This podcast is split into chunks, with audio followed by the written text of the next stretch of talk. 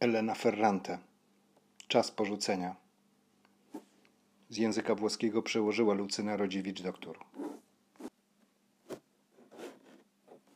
Pewnego kwietniowego popołudnia, tuż po obiedzie, mąż oznajmił mi, że odchodzi. Sprzątaliśmy właśnie talerze ze stołu. Pies smacznie drzemał pod kaloryferem, a dzieci jak zwykle kłóciły się w drugim pokoju.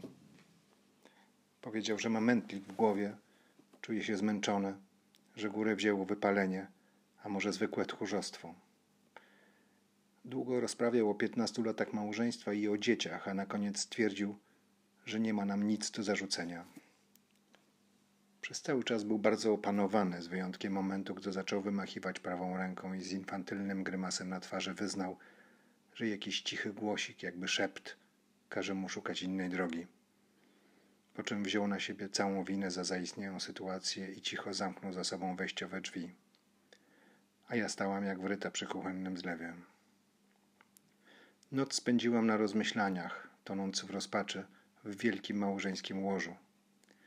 I choć bardzo się starałam, nie doszukałam się w naszych relacjach żadnego symptomu kryzysu. Dobrze znałam męża. Wiedziałam, że ceni sobie spokój i nie potrafi się obyć bez naszego domowego zacisza oraz rodzinnych nawyków. Nie mieliśmy przed sobą tajemnic.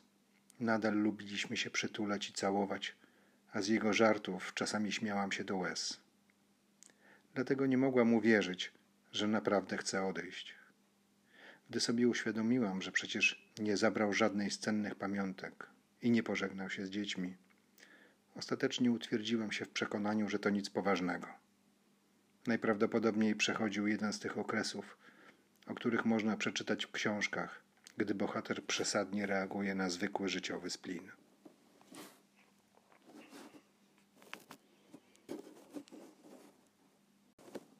Już go to zresztą kiedyś dopadło. Im dłużej wierciłam się w pościeli, tym więcej wydarzeń powracało w pamięci. Wiele lat temu, a byliśmy ze sobą zaledwie od sześciu miesięcy, pocałował mnie i zaraz oznajmił, że nie chce się więcej ze mną spotykać. Byłam w nim zakochana po uszy, zamarłam więc, a w całym ciele poczułam lodowaty chłód. Odszedł, a ja trzęsłam się z zimna, siedząc na kamiennym murku pod zamkiem Santelmo i wpatrując się w bezbarwne miasto i morze. Pięć dni później zadzwonił i z zakłopotaniem wyjaśnił, że nagle zobaczył przed sobą pustkę i bezsens. Wyrażenie to mocno zapadło mi w pamięć. Długo powtarzałam je sobie w duchu.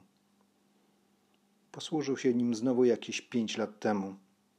Często widywaliśmy się z jego koleżanką z Politechniki, niejaką Giną, kobietą zamożną, niedawno owdowiałą, matką piętnastoletniej córki. Do Turynu przeprowadziliśmy się zaledwie kilka miesięcy wcześniej i to ona znalazła nam piękne mieszkanie z widokiem na rzekę. Miasto nie od razu przypadło mi do gustu. Wyglądało jak odlane ze stali. Szybko jednak odkryłam, że z balkonu można obserwować zmieniające się pory roku. Jesienią targana wiatrem zieleń w Parco del Valentino czerwieniała i żółkła, a opadłe liście wirowały w mglistym powietrzu bądź sunęły po szarej tafli padu. Wiosną z nad rzeki unosił się rześki wiaterek, który muskał młode pędy i pączki na drzewach. Szybko przywykłam do nowego miejsca, głównie dzięki Ginie i jej córce, które od pierwszej chwili starały się złagodzić mi wszelki dyskomfort, pomogły zapoznać się z ulicami, zaprowadziły mnie do zaufanych sprzedawców. Ale ich uprzejmość miała drugie dno. Byłam święcie przekonana, że Gina podkochuje się w moim mężu, a że otwarcie go kokietowała. Czasami pozwalałam sobie na kpinę i mówiłam: Twoja dziewczyna dzwoniła.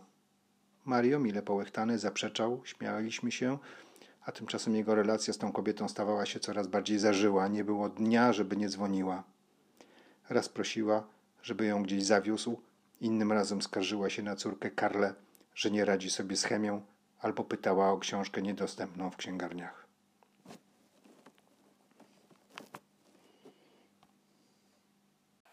Trzeba jednak przyznać, że Gina potrafiła się szczodrze odwdzięczyć.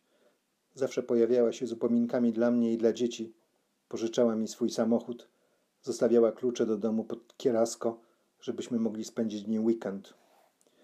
Nigdy nie odmawialiśmy, bo dom był przytulny, chociaż istniało ryzyko, że matka z córką pojawią się niezapowiedziane i wywrócą do góry nogami nasze rodzinne przyzwyczajenia. Poza tym za życzliwość należało się zrewanżować, więc łańcuch wzajemnych przysług szybko przerodził się w uciążliwe pęta. Mario z czasem wziął na siebie rolę opiekuna dziewczyny. Chodził na rozmowy z nauczycielami, jakby próbował zastąpić jej zmarłego ojca. I choć pracy miał dużo, w pewnym momencie poczuł się w obowiązku, by udzielać jej korepetycji z chemii. Cóż było robić? Obserwowałam wdowę, bo coraz mniej mi się podobał sposób, w jaki bierze mojego męża pod rękę albo ze śmiechem opowiada mu coś na ucho. Potem przejrzałam na oczy. Pewnego dnia przez uchylone kuchenne drzwi zobaczyłam, jak po lekcji Karla żegna się w korytarzu z Mariem, ale zamiast policzki całuje go w usta. Nagle dotarło do mnie, że to nie matki muszę się obawiać, lecz córki. Dziewczyna, być może podświadomie, od dawna sprawdzała, jak wielka jest siła oddziaływania jej sinusoidalnego ciała i niespokojnych oczu na mojego męża. A on spoglądał na nią tak, jak ze strefy cienia patrzy się na zalaną słońcem białą ścianę. Długo roztrząsaliśmy te kwestie, ale bez wybuchów. Podniesiony głos i raptowne gesty budziły we mnie obrzydzenie.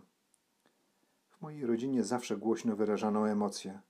Dlatego ja, zwłaszcza w okresie dojrzewania, bezustannie czułam w sobie wrzenie i nawet gdy cicho siedziałam w kącie naszego mieszkania w Neapolu, przyciskając ręce do uszu, przytłaczał mnie zgiełk dobiegający z Via Salvator Rosa i miałam wrażenie, że jedno ostre zdanie, jeden niefortunny ruch mogą rozsadzić spoiny otaczającego mnie świata.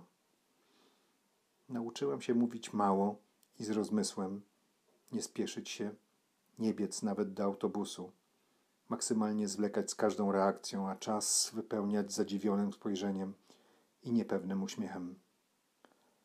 Praca ostatecznie doszlifowała narzucony reżim.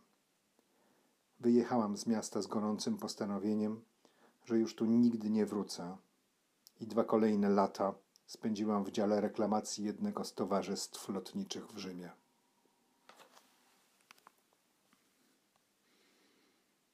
Po ślubie zwolniłam się i pojechałam za Mariem w świat, tam gdzie pchnęły nas jego inżynierskie obowiązki. Nowe miejsca, nowe życie.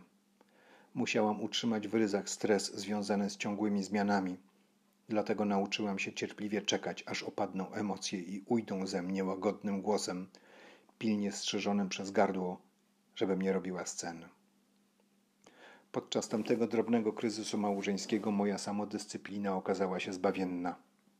Wiele bezsennych nocy spędziliśmy na cichej konfrontacji, tak żeby dzieci nas nie słyszały i żeby uniknąć niepotrzebnych słów, które mogłyby nieuleczalnie zranić.